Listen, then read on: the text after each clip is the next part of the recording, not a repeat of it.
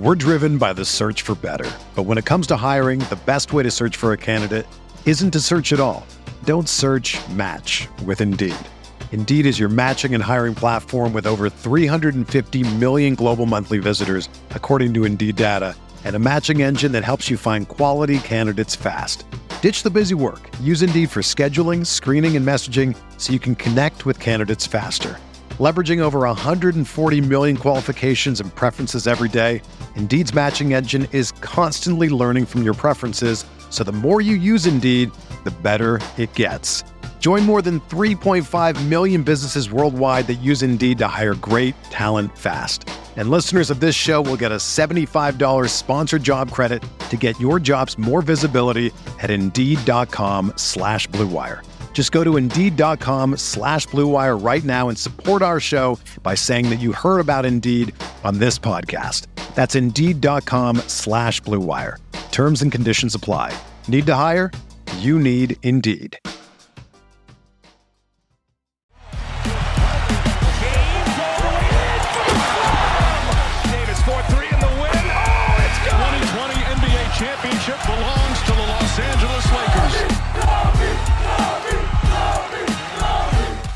Hello, everybody. Welcome in to the LakersNation.com podcast. I'm Trevor Lane. You can find me on Twitter at Trevor underscore Lane, over on Instagram at Trevor Lane NBA. Plenty to get into, more rumors involving your Lakers. Unfortunately, nothing official done just yet on the trade front, but we do still have a lot to talk about today. Joining me is Matt the Optimist Peralta. Matt, how are you doing? Hey Trevor, I'm doing well. If you're listening to this tomorrow, uh, happy first of the month. Still no Happy Kyrie Irving trade. Yeah, happy August. Still no Kyrie. Yeah. Is Yeah. it going to happen? Will it before it turns to September? Will Kyrie be traded to the Lakers? Will will it happen? Or actually, let, let's let's expand this. Will a Westbrook deal happen, in the next month? I'm not going to lie. My gut says no. I think this comes Oh. down to the 11th hour right before training camp till things get serious. Oh, ouch. And that's Yeah, that's I the can- optimist perspective. That's that's yeah. That's, that's not optimistic. Fans are fans want it done now. Just do this thing, get it done, and and so we can start planning and plotting what this roster is going to look like next season. And uh, I know a lot of people are not enjoying the idea of a, a roster, including Russell Westbrook for next season. But we've got plenty of time to talk about all that. First, um, before we get into any of our Lakers stuff for today, I think it is important that we start out and we we note the passing of Bill Russell, NBA legend, legend off the court as well. Yes, he was a Celtic, but let's face it, with with someone like this, the colors that he wore, the the team that he represented, it he's bigger than than that. So there's no Lakers Celtics rivalry here or anything. Just uh, condolences to the fan to his family, of course, and um, you know a lot of admiration for an, an incredible figure in this sport, and of course out, off the floor as well. yeah, what a what a shocking thing to really, you know, wake up to today. Um, really unfortunate. Like you said, it's not Celtics Lakers here. This is just appreciation for a great, great basketball player and a human being on and off the floor. Um, I don't think there are a lot of there. There's enough. I don't think there's enough words to really say what kind of loss this is for the NBA world and just really the world in general. So, um, condolences to the family. Rest in peace to Bill Russell. Um, yeah, really sad, uh, sad news today. Absolutely, absolutely, and, and of course we'll expect to see kinds of you know tributes and things like that to Bill Russell once the NBA season gets going again, particularly of course uh, from from the Boston Celtics. But uh, Matt, over here in, in Lakerland, we've got a lot of stuff going on. A lot of people still talking trade, and Mark Stein had a comment, which I think this was. He said something like this a couple of weeks ago. So I think this is Mhm. him just kind of rehashing this concept. Julius Randle coming back to the Lakers in a Russell Westbrook trade post Donovan Mitchell trade. Now we've heard rumors that things have actually kind of stalled between the Knicks and the Jazz, which the collective groan you heard across the country was NBA fans everywhere just saying, "Oh my gosh!" Like no, like there's no Kyrie deal getting done. There's no Kevin Durant deal that stalled. Now even Donovan and Mitchell to New York is stalling out. What is happening here? I still blame the Wolves and Rudy Gobert Yep. that trade. But in any event, according to Stein, once a Donovan Mitchell trade, assuming at some point it gets done, Randle to the Lakers could become a thing. And I just want to say, this is not a good idea. This mm-hmm. and, and I, I, like Julius Randle, but I want to get into the numbers a little bit and, and things like that. Like there's some nostalgia here there's some positive things we saw from Julius Randle, right? I mean, we think about the final season with Kobe Bryant and, and all that kind of stuff. Like Randle was one of the young guys that, you know, the Lakers were hoping to build around from there. So there's some some fond memories uh, of Julius Randle. Of course, he's gone on to do some incredible things in his career. Obviously, uh, you know, has an All Star uh, nod there, but. I, I just the more the deeper I dive into this, the less I think this is a smart move for for the Lakers. But nevertheless, Julius Randle, potentially an option, and a Russell Westbrook swap for the Lakers. Matt, what's your initial thought on that? I maybe I'm being too pessimistic, so let's get the optimistic here. I'm not, sure if you're going to get too much optimism for me out of the potential deal like this. Uh, sure. Julius Randle, you know, part of the Lakers' young core, a phrase that we echoed a lot during those, you know, downtrodden years in LA. Um, yes, it would be cool to see him back in a Lakers jersey. I was personally a fan of him when he was still developing and finding his way in the NBA with the purple and gold. But um, I think a lot of people, when they hear Julius Randle's name, they, they initially get excited because he has an all star berth. He looked really good last season. And, you know, coming into this season, we thought, oh, can he replicate it? And it turns out the answer is a resounding no. Most of his numbers are down across the board. Um, and that's before you even start to get into his contract situation, which is why I'm extremely queasy about trading for him. Uh, Trevor, for 2022 2023, Randle makes 23.7 million. Okay, not bad. But then mm-hmm. you look at the rest of that deal, he has three extra years left 2023 24, 25.6 mil, 24 25 27.5 25 26 player option for 24 29 and a half. Yep.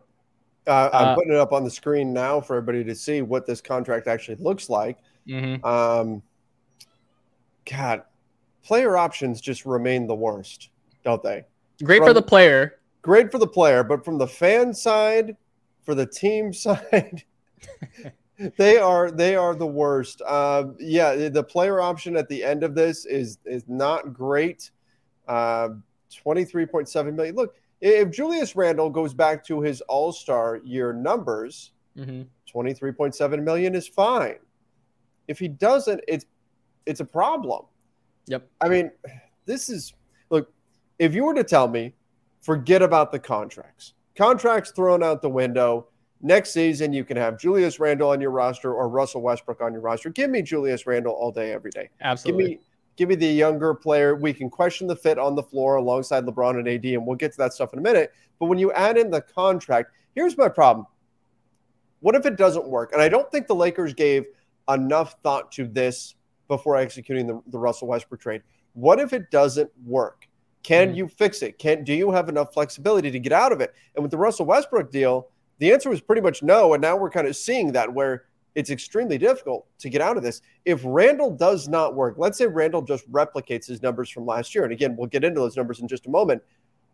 There's no getting out of this, right? Like this, this contract is going to be very difficult to move. You have to believe, no, no, no. You have to know that last year was an outlier and that Randle's shooting numbers are going to bounce back and he's going to look a lot better playing alongside LeBron and AD because if they don't, the number of years remaining on this contract are a big, big problem. Absolutely, and I and I feel like it'd be a slap in the face to to fans to hear that the Lakers are looking to clear or save cap space for 2023 and to just turn around and trade for a deal like this. Mm-hmm. I, I just I don't feel good about that, especially when we've heard that the Lakers have been reluctant to trade for someone like Joe Harris, who only has one more year left on his deal right. after the season. I to me, why, the thing, why would you why would you not go through a multiple years at Otto Porter? Why would you not go through a multiple yep. years at Bruce Brown? Why why would you only give one year to Lonnie Walker then if you're going to turn around and do a move like this? There's no consistency there. Right, and so you'd have to assume, I'd, I'd assume at least two things, right? One, the Lakers are incredibly high on Julius Randle and see them see him as a bigger, as a better and better fit, you know, next to LeBron and AD long term. Or two, uh, they think that if they trade for Randle, they'd be the ones getting draft compensation back, which I guess is another can of worms. Is do you do this deal if New York's the one giving you picks in this uh, scenario, or are you still is the basketball fit just not not great enough to where no amount of picks makes it worth it? The non-Lakers basketball world, from what I've seen, is largely operating under the idea that no matter what is happening, no matter what is coming back, what the trade is, if Russell Westbrook is leaving the Lakers, two first round picks have to be going with him, period. But again, there's a lot of Lakers hater, haters out there. And I think that's a big part of that. I've seen a lot of Knicks fans, though, who are dead set convinced that in any trade that where they got Russell Westbrook, that they'd be getting the Lakers first round picks. I'm looking at this. I would rather have Russell Westbrook's contract, I think, than Randle's, even though I would rather have Randle, the basketball player, mm-hmm. just that much long term salary and the flexibility that you don't have as a result of that is that's definitely a concern, particularly when you add in all the fit stuff and everything. So if you're getting picks back though, or let, us just say even if it's neutral, whereas mm-hmm. other deals would involve you sacrificing those first round picks and you could do this without including those picks, it becomes more interesting when you're stacking this up against other trades. But once again, if you're the Lakers, if you're Rob Pelinka, if you are if you're Jeannie Buss, if you're the front office, you have to be 100% convinced before we even get into the fit stuff that Randle will bounce back, that his numbers will bounce back. Because let me get into some of this and this, like on the surface, the numbers are bad. Just when you look at his at his counting stats, right? The numbers mm-hmm. are bad. He was what 41% from three. I'm sorry, 41% from the field. 41% from three is amazing. yeah. well, that's what he was the previous season. Right. That's yeah. what he was the, the previous season was he was 41% from three. That dropped to 31%. So a 10% drop from three on the same attempts, 5.4 attempts. So that's high volume shot 41% from the field. So those are not good numbers, right? 40 for a big, 41%. They're not good numbers for anybody, but 41% from the field, 31% from three. When you look at the previous season, 41% from three, 45% from the field, 46% really, but he was taking a lot of jump shots. There were points in his career, like his last season with the Lakers, he was shooting 56% from the field, but he wasn't really taking threes. He was taking half a three per game. All of his shots were at the rim with the Knicks, he started to become more of a jump shooter. So okay, you can you can accept a little bit of a decline. And he was an all-star, shooting 46% and 41% from three. The rebounding, the assists, I think those are always going to be there. There's a lot of appeal with those stats from him. But once I started digging into it, the shooting numbers are even worse than it appears. When you hear 41% from the field, you hear 31% from three, you're like, okay, that's bad, but he's a really good rebounder. He can get you some assists out in transition, LeBron, AD, Randle together. That would be that would be pretty scary. But cleaning the glass ranks players based on their position. So relative to his peers, last season, Julius Randle was in the sixth percentile Eek. in points scored per shot attempt. Sixth percentile relative to, to the to his peers at his possession at his position. That is that is awful, awful. Like Russell Westbrook was 30th percentile. We're we're talking about a big version of Russell Westbrook shooting the ball here. Actually, even maybe even a little bit worse compared to other players at his position when we're looking at what Julius Randle did to the Knicks last year. That should that alone, before I even get into any of the rest, should be extremely worrisome. Can I just say that um, the idea of uh, trading Russ's deal was to bring back shooters? I feel like this is the complete antithesis of that. Right. Why? Why? Why? I, I I looked into the numbers a little bit before we hopped on here too, and, and it's not it's not pretty for last season. Um, if you want to argue it's just a down year, this is the outlier year. He's way better than this. I, I wouldn't fight you too hard on it, but sure. I, I, mean, then you start to factor in what is what does his fit look like next to LeBron and Anthony Davis, two guys who will presumably have the ball most of the time.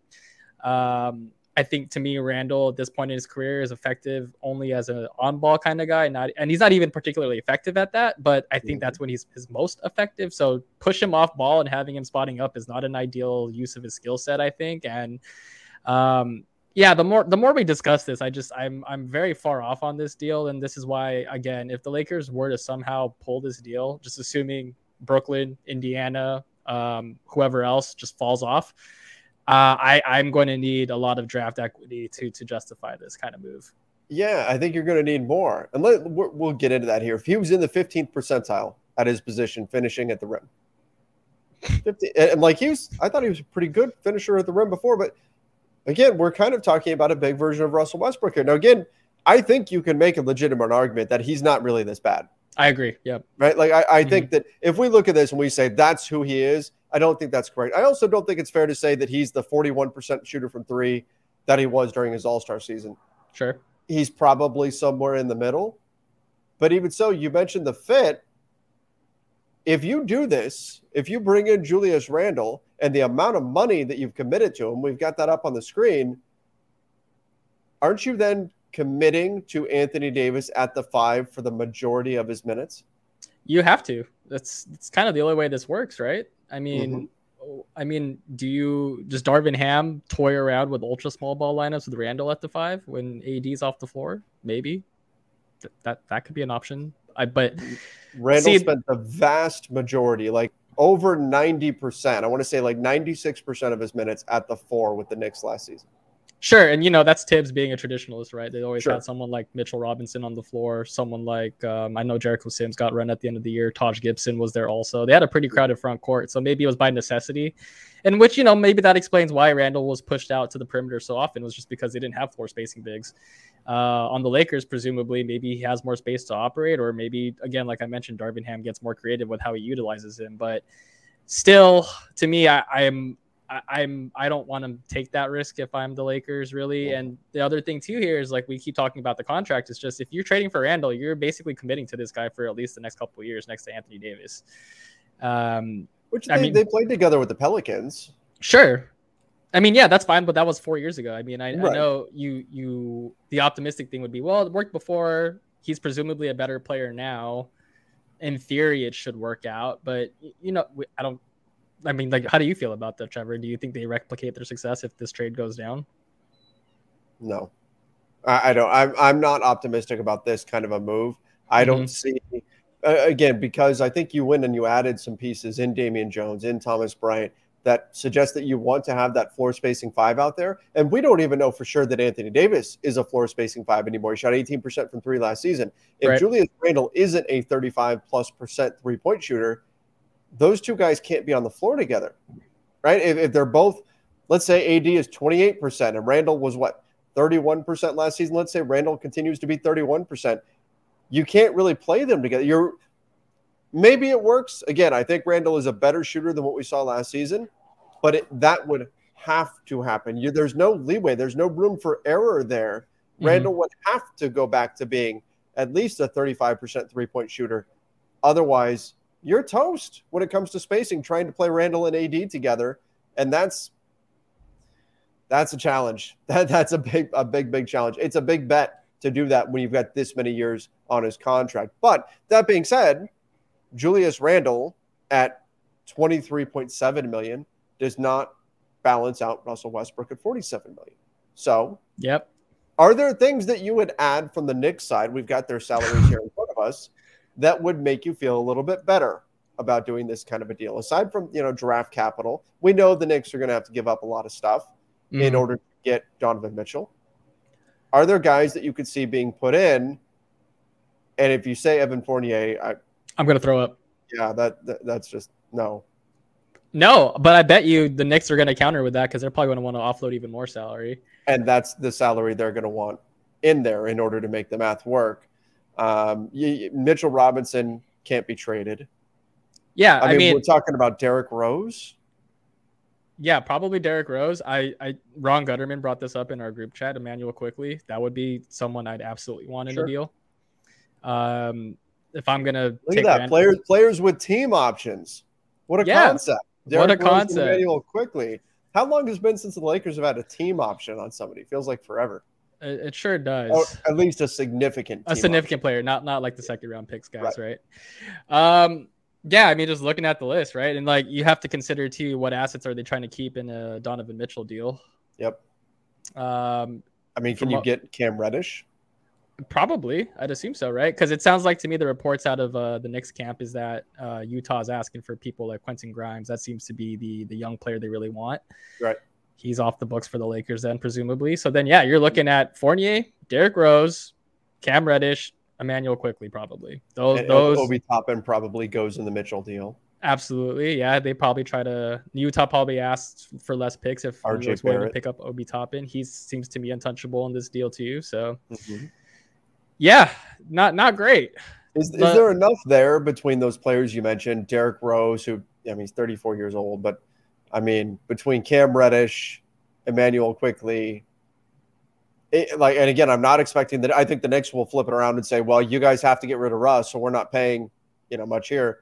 Uh, and Randle's younger and was just an All Star, and he'll bounce back and all. I, I think you'd have an interesting argument back and forth there. But is there any version of this, if you included picks and some combination of, I, I don't even want to talk Evan Fournier, but Derrick Rose, mm-hmm. Cam Reddish, Immanuel Quickley. is there any realistic combination of those guys that would make you feel okay with doing that deal and taking on the long term salary that Randle offers?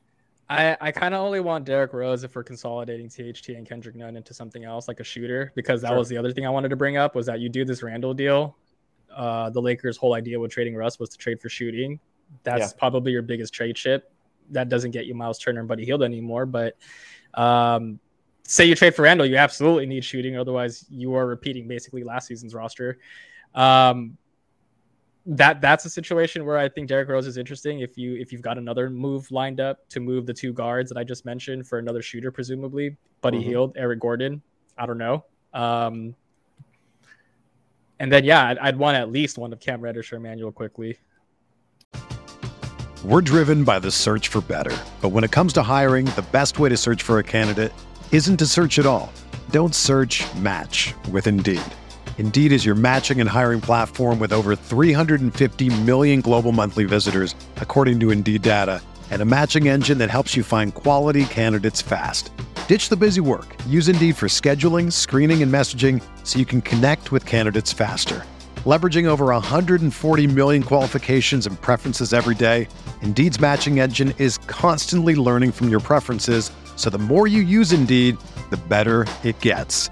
Join more than 3.5 million businesses worldwide that use Indeed to hire great talent fast. And listeners of this show will get a $75 sponsored job credit to get your jobs more visibility at Indeed.com slash BlueWire. Just go to Indeed.com slash BlueWire right now and support our show by saying that you heard about Indeed on this podcast. That's Indeed.com slash BlueWire. Terms and conditions apply. Need to hire? You need Indeed. you know, I think just to sum this up, when I look at this and I think about what are the pros, and I like Julius Randle. I know it sounds like I don't, but I really do like Julius Randle. I just don't think, again, if I could swap out Julius Randle for Russell Westbrook, contracts are gone. I do it in a heartbeat. Mm-hmm. But this, the fit doesn't make sense with LeBron and AD to me, particularly with the goal. If the goal is indeed to move AD to the four, even if it's just half the time at the four, this doesn't fit with that type of agenda. Um, in terms of having him on the floor, the benefits hey, if LeBron needs to take a game off or whatever, Randle can be that big, physical, bruising guy that can help you on the boards, can handle the ball a little bit. I understand that. Randle, LeBron, AD is absolutely wet your pants terrifying in transition. If you're a defense and you've got those three guys coming at you, my God, I mean that that's that's the stuff of nightmares.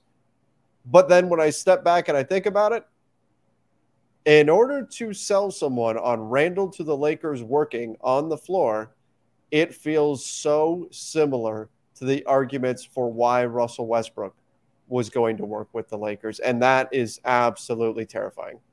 Well, think about it, right? That was the whole. I think that was our main selling point last offseason. Yep. Um, to, I mean, again, to your point, um, we said, "Wow, you know, Russell Westbrook can't really shoot, not a great defender, but boy, they they get turnovers and get in transition. Russ grabbing the board, AD and LeBron, you know, LeBron on the wing, AD trailing. That's going to be super fun. But how often did we see that? One, and then two, when you think about it from a playoff perspective, when the pace slows down, how often do you have those opportunities? Um, I guess I'm just not entirely sold on my uh, my three best players only being quite as effective in transition versus in half court situations. Speaking of which, the Knicks were pretty good in, in transition uh, based on their advanced metrics, but not good at actually getting into transition. So when they got in transition, they were good, but not good at getting into transition.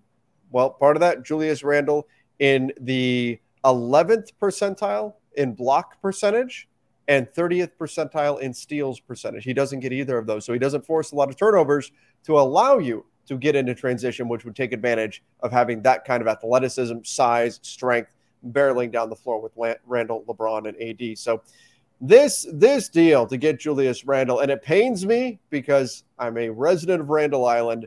It's the bottom of the barrel for me. It is. I would much rather. I'd rather go do something with the Spurs, something with the Jazz, something with the Pacers. Of course, Kyrie Irving's the top of the list.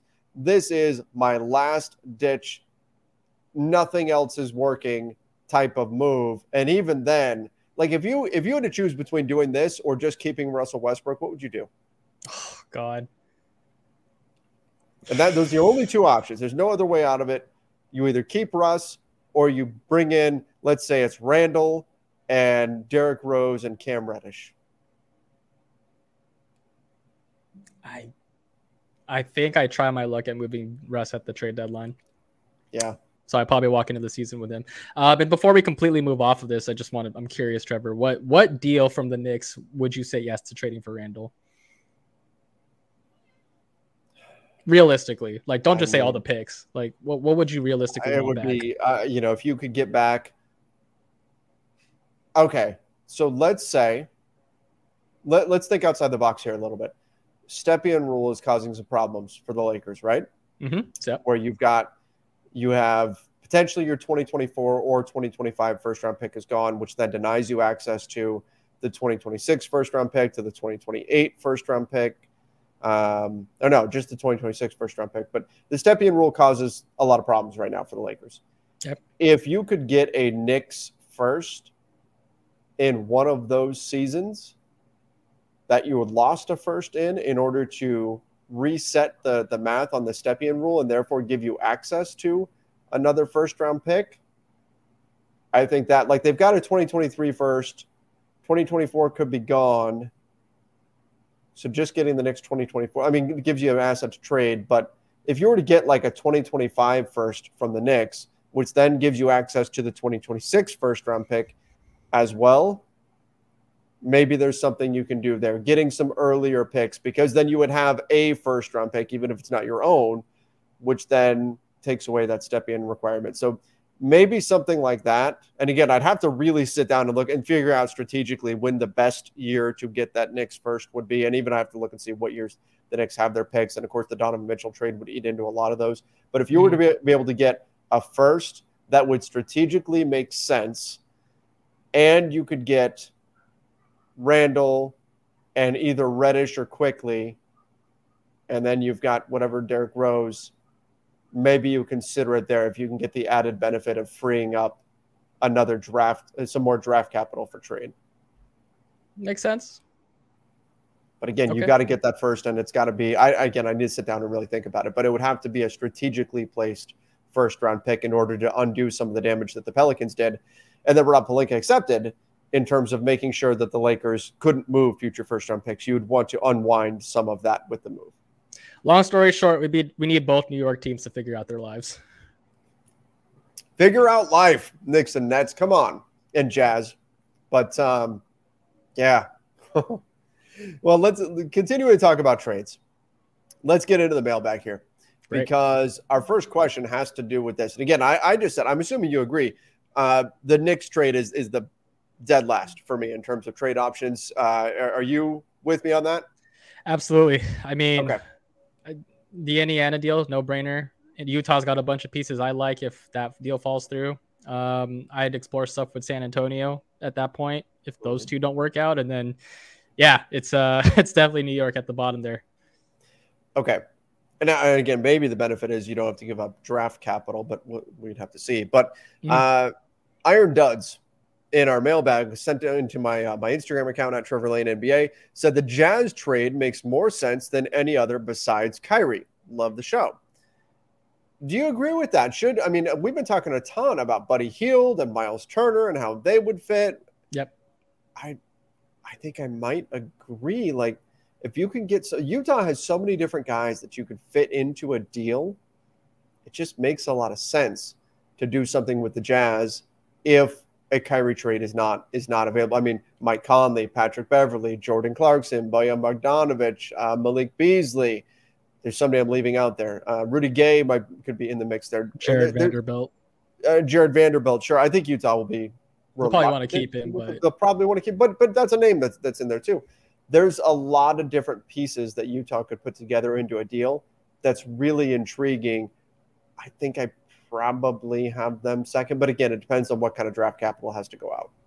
Yeah, I mean, what, what's the Utah trade that we're talking about here? Um, you just named off a bunch of guys. Obviously, the Lakers aren't going to be able to trade for all of them.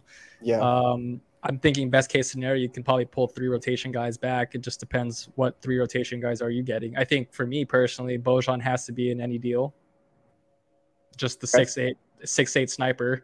Um, I absolutely want him in a deal. Um, depending on what happens with THT and Nunn, if they're rolled into this deal or not, I probably want Patrick Beverley back as well as my point guard. Um, that's two. And then I'm particularly high in Malik Beasley. So that's the other piece I'd want. If you're telling me I can get Bojan, Malik Beasley, and Patrick Beverley for Russell Westbrook draft equity and maybe THT or Nunn, I'd, I'd strongly consider that.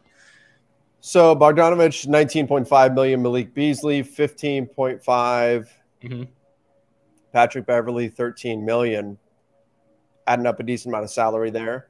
Um, if the Jazz said, has to be Mike Conley. We're not doing Patrick Beverley. I mean, are you willing to accept now Mike Conley? If you're looking at the the chart, twenty four point three million dollars for season after next. Now it's it's uh, italicized there because it's not guaranteed, mm-hmm. but it's not even in a good way. It's like fourteen point three ish million guaranteed. So it's not like it's not like it's one million guaranteed where you're just gonna say, cool, it's basically an expiring contract and, and you can cut them loose and move on. It's a solid chunk of change guaranteed there for that season, even if it isn't the full amount. Are you willing to take back Mike Conley in a in a Utah deal for for Russ? If this drops down a second first round pick to like a second, I, would consider it. Yeah. So you would do two firsts if it was Patrick Beverley, Bojan Bogdanovich, and uh, Malik Beasley. Yeah, I think so. I mean, again, to me, it's just it's more bang for your buck in this situation. The Lakers, we've talked a little bit about what does the rotation look like or how many guys are are feasible in a playoff series. Mm-hmm. Um, I think this still gives you, I mean, at worst, at least two guys, right? Yeah, yeah, and I like Bogdanovich's shooting. Beverley is not a he's not a high volume shooter, but he shoots a decent enough percentage. Teams have to at least respect him from back there. And point and, of attack uh, defense, I love that. Point of attack defense, absolutely. And Beasley can shoot as well. Um, so that's you've got some interesting stuff there from from Utah. And I think that Iron Duds here is is onto something with that. Really though, for me, if it was you can have Buddy Hield and Miles Turner or that grouping, it may just come down to what has to go out from mm-hmm. the Lakers in order in order to get that? Is it is one two firsts and one is two firsts and or a first and two seconds? Because then I probably lean towards the first and two seconds option. I think so too. I mean, and then again, um, I'm not I, am not entirely too sure. Like maybe the Lakers have to send out like a Wenyen or a Stanley salary wise to help make the Jazz deal work. But presumably, if you keep THT and Nunn, um, the Lakers could conceivably go pull the Buddy Hield or um, Eric Gordon deal and still pick up another shooter. Um, I think that's an avenue that's that's definitely worth exploring. I, again, I'd have to look down and sit. I have to sit and look down and what's actually coming in and out for the Lakers. Right. But my whole thing this offseason has been trade Russ and turn him into as many players as you can. And so yeah. if the Jazz are able to do this with this many guys, I'm I, am i am pretty sure I'm leaning that way competent players that you can you can get out there on the floor. And remember, the Lakers do currently have one roster spot open, mm-hmm. one full roster spot. Um, they have a non-guaranteed, well, two technically non-guaranteed, Austin Reaves and Wenyen Gabriel, but can't imagine Austin Reaves being cut just for roster space. But as of right now, they can absorb one more person, so you could send out two players, get back three, do something like that. But uh, I think that Jazz option is interesting. But again, just like just like with everything, the Jazz deal can't happen until Donovan Mitchell is traded.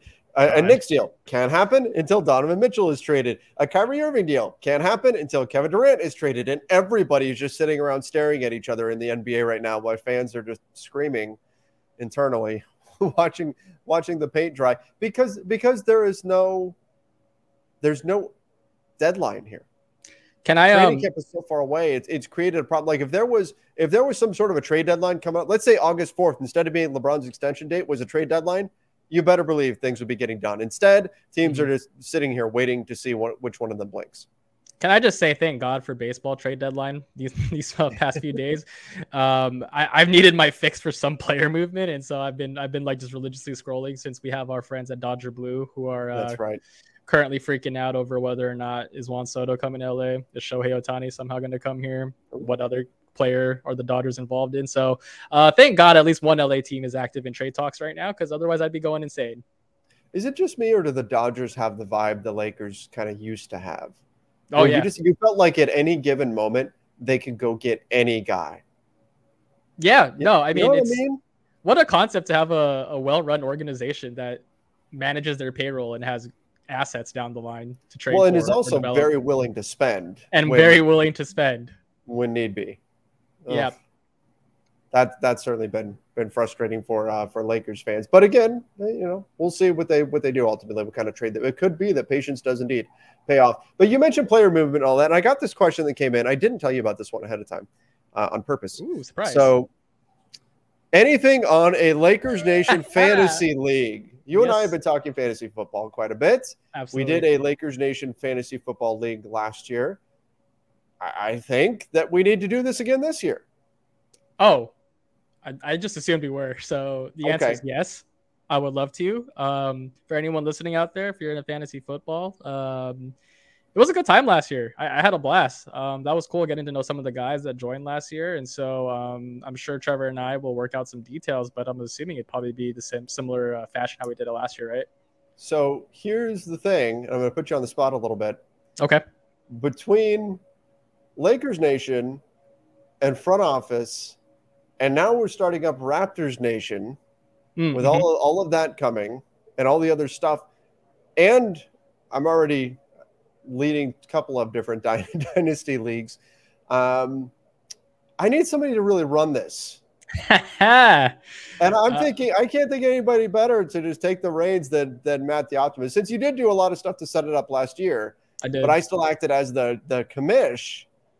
I, I think this should just be the Matt the Optimist league, and then I'll promote however you want. Oh, an optimist league. I love it. Um, well, I, I I guess this is me graciously accepting on the spot. All right, uh, there we go. I- I, I love fantasy football, guys. It's a blast. It's a, it's a really good way to kill time until the NBA season starts, and then once you've got both leagues going, basketball and football, it's like it's just the best time of the year. October's the best sports month. Oh, it's fun. It's it's so so fun. Um, Yeah. So what we'll have to do, it will do, and again, this will be Matt will set this all up, but I'm gonna, I would imagine we'll just have some info coming out soon, uh, in terms of how you can apply to join the Lakers Nation Fantasy Football League, and we'll set it up. Maybe we'll do an entry fee for charity again, like we did like we did last year, That's something right. like that. But but Matt will come up with the, with the details and uh, and tune in because we will start promoting soon, and then we'll put this league together, figure out a draft date and all that, and we'll we'll have some fun playing some fantasy football together. Yeah, absolutely. Um, we've already started to see some injuries trickle out of training camp, so I'm assuming that a Mhm. draft day would have to be closer to the actual season opener when my Rams take yeah. on the Bills. Uh, shameless plug in there. Um, yeah, no, I'm excited. I'm um, the wheels are already turning. I, I think we can make this a really fun year for fantasy football. Right on. All right, I like it. I like it. So more to come on that one. And again, we'll draft closer to the the start of the season. It's on. I- we're- I'm doing a couple of dynasty drafts right now, or you and I have one. We have one next week. Yeah, where you and I have basically all the picks. that's right. but We are both Sam Presti. Yeah, we uh, we have we have accumulated all the draft picks ever, and uh, and we're going to basically control that draft. But um, so this is all fresh in mind right now. But yeah, let's let's do our actual draft sometime closer to the season starting. Uh, let's get into another question here though, from uh, Nathan Morrissey said, besides Bean, obviously Kobe, who is the next greatest Laker of all time? Who's the gloat? Ever, do you have Kobe as the greatest Laker of all time? I mean, so here here's the tricky part about this question is that I I haven't I'm I'm a I'm a very young 28 years old, so I haven't been able to watch all the past Laker greats like Jerry West, Curry, Magic, James Worthy. I only know them through highlights, um, past games on like you know, ESPN Classic and stuff. So to me, he's almost the default. I think if I even I, I feel like you know resume wise and and his impact, and obviously I know there might be some uh some extra points here because of his passing, so we remember him a lot more fondly. But I, I still feel like it probably is Kobe if I had to if I had to you know really go through it. Just you know five title. I don't have to go through the whole resume, right? It's just Right. um, we know it. Yeah, everyone knows it. So I, for me, for me, it's probably Kobe. Um, and so I think you know, just based on the other resume, I'd probably have to guess Magic is, is the runner up. I'm sure that's probably where you lean to. Yeah, yeah, and, and I and I can add even a little bit more into that because I grew up during the Showtime era. I grew up as a Magic, like Magic Johnson was my favorite player mm-hmm. growing up. Uh, I've talked about this before, but I mean, when Magic Johnson came back in what was that, 96, I went and got every newspaper headline, you know, I could find and had them plastered up all over the walls of my bedroom. I was so excited that Magic Johnson was coming back, and I I freaked out when he when he put that fake on the Latrell Sprewell and everything. Like that was amazing. And Kobe Bryant is the greatest Laker of all time. I I mean, mm-hmm. 20 years, it just you can't.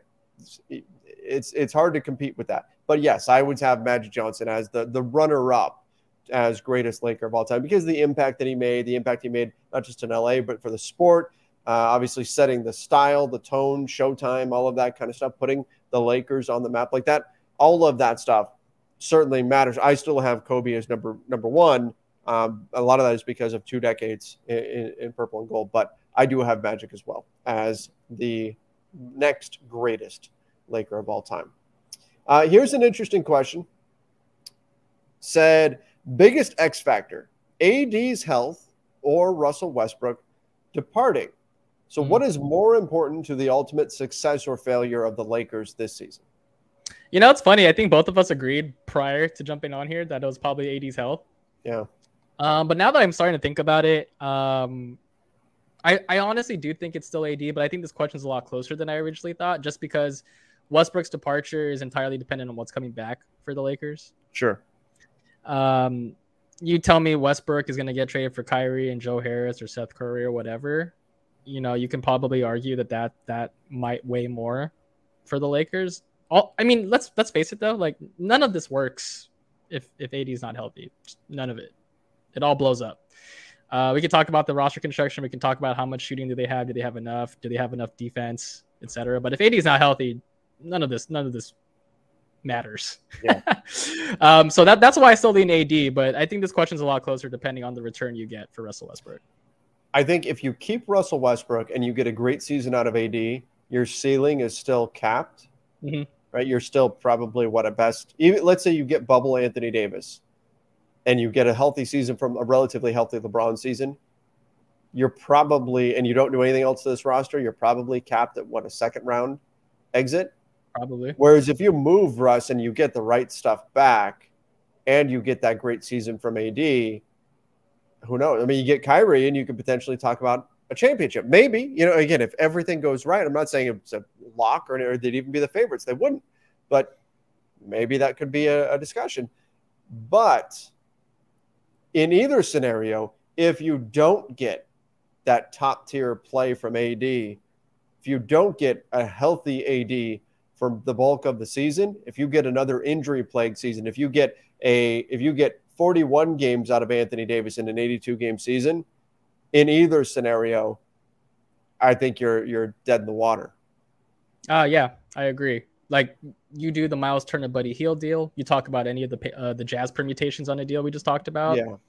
None of it matters if Anthony Davis plays half that season you're not getting anybody where you can say, well, if AD gets hurt, this guy's going to fill in. Like, okay, hey, Julius Randle, if you go do that deal, in theory, he could go step into that Anthony Davis minutes or whatever, but he's not going to drag you to the play. Like Anthony Davis is the defensive force on, you know, on that end of the floor. He's blocking shots at the rim. He's doing all kinds of crazy stuff there. But then he can also provide the offensive output that you need as well.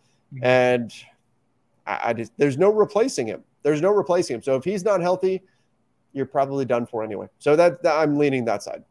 Okay, makes sense. Uh, all right, last question. I thought this was an interesting one. We look at this roster build.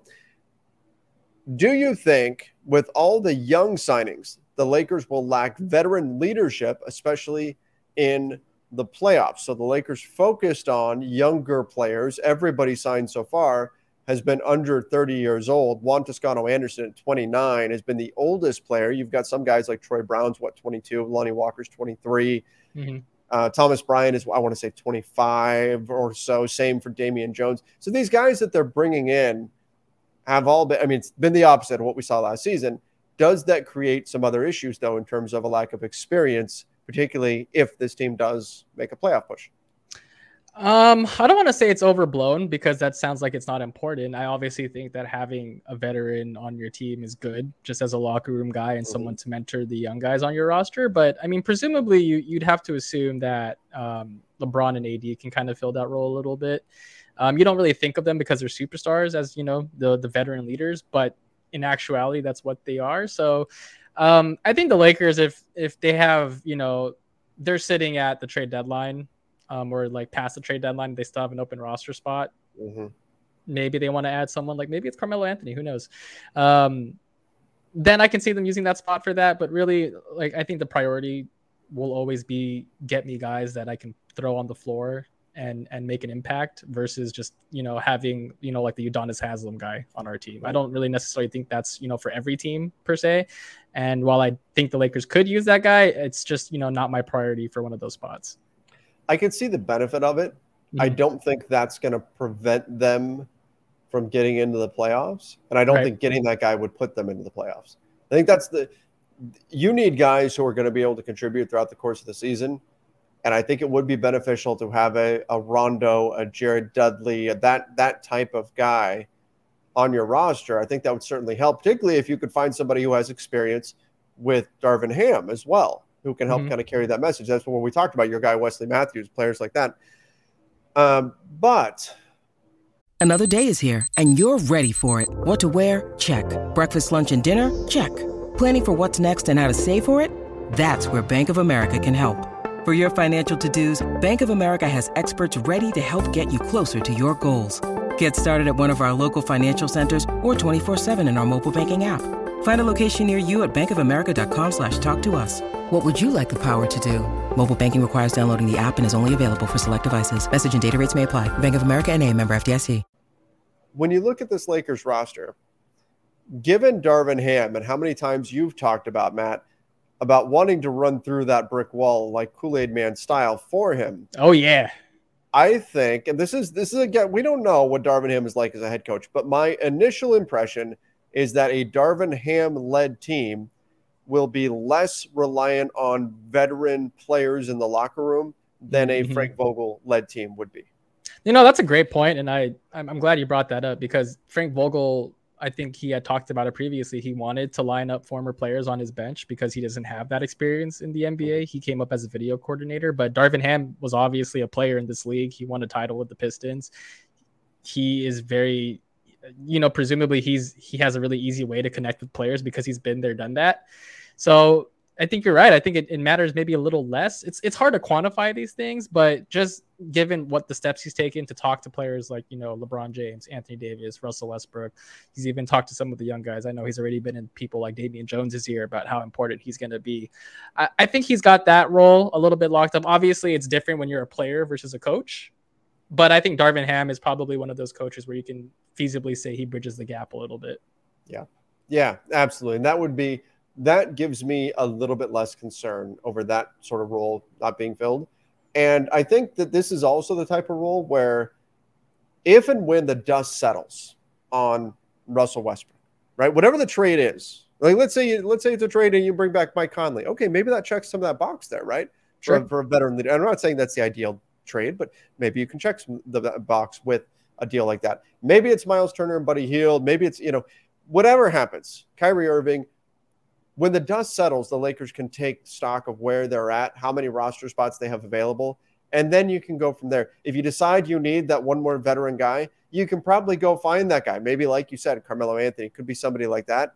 But until that point, with the roster the Lakers have right now, you can't use that 15th and final roster spot on this until you know exactly what's coming back in any kind of a trade that you may or may not be able to pull off before training camp. Yeah, absolutely. We don't know what a Kyrie Irving deal looks like. Um, mm-hmm. If you know you have to throw in THT and Nunn, that presumably opens up another spot, right? Uh, you've got some flexibility there. I I've been of the mindset that Lakers are probably going to keep that 15 spot open like they they generally have, just yeah. so they have some flexibility coming into the season. Maybe they sign a 10 day guy they like and they want to sign him for the rest of the year. All the Stanley Johnson, option. Uh, maybe someone comes loose during the buyout market after the trade deadline. That's another option as well. So um, we'll see. It's it's not a pressing need. I definitely can see why it benefits, but I think again the whole issue here is just the Lakers need good players or competent players at least, and so uh, it's not very high on my to do list if I was them. Players who physically can be on the floor. Which, when you look at the list of free agents who are out there and how many of them are on last year's Lakers roster, a lot of them that's that's a big need. Guys who are competent NBA players at this stage in their life. So that's an important thing. Absolutely. All right, Matt. I think we should wrap things up there. Thanks for coming on here, and thanks for letting me uh, put you on the spot about uh, fantasy football. Uh, you just it's my weakness. It's uh it's, it's the Dave Chappelle like scratching gif. You know what I mean? Like I I wasn't like I think nine leagues last year. Oh my gosh. Okay, that's worse than me yeah, it's just you know when you get that text where it's like, "Oh, we need one." Oh yeah. I'm, you, all I'm, right, sign me up. Yeah, I'm the girl that didn't have a date to prom, so I'm just saying yes to anyone that asks. That's that's me. Nice job, right under the buzzer, but you got the relationship analogy in there. Well done. It was a prom one, you know. You know, not to tangent so much, but I was someone's backup prom date, so I'm used to being like the second option. No, you I were was. not. I was. How does that even happen? They flaked last minute. Something about an emergency came up, and so she didn't want to go alone, and so there I was, just available. Just chill. Aren't there like romantic comedies that, that work out that way and stuff like that? well, I'll tell you right now, it didn't work out like that. I'll tell you that much. No, I mean, like, wasn't there wasn't that an episode of Friends or something like that? Oh, where, probably. Like, Ross was going to be Rachel's backup date when her date didn't show up or something. My wife loves Friends, so she watches it all the time. I but figured something like that like that happened and and then the date showed up at the last minute or something. But you got to be that huh? I did. I've uh, i've got a lot of experience as the backup. Well i'm the backup commissioner for the fantasy league since you're so busy so there you go. No, now you're moving into the starting lineup. You're the starting commissioner. Okay. For the for the fantasy league. But Oh man. Well, I'm what a great way to close this off. Yeah, that's right. That's right. Now we we heard a, a relationship analogy from Matt, and we got to hear about you being the backup date for for for prom. I didn't know that was a thing. I it was. I, I didn't know until that happened either. So there you go. No. All right. Well, in any event, Lakers Nation, don't make us your backup. Make us your your, your first listen.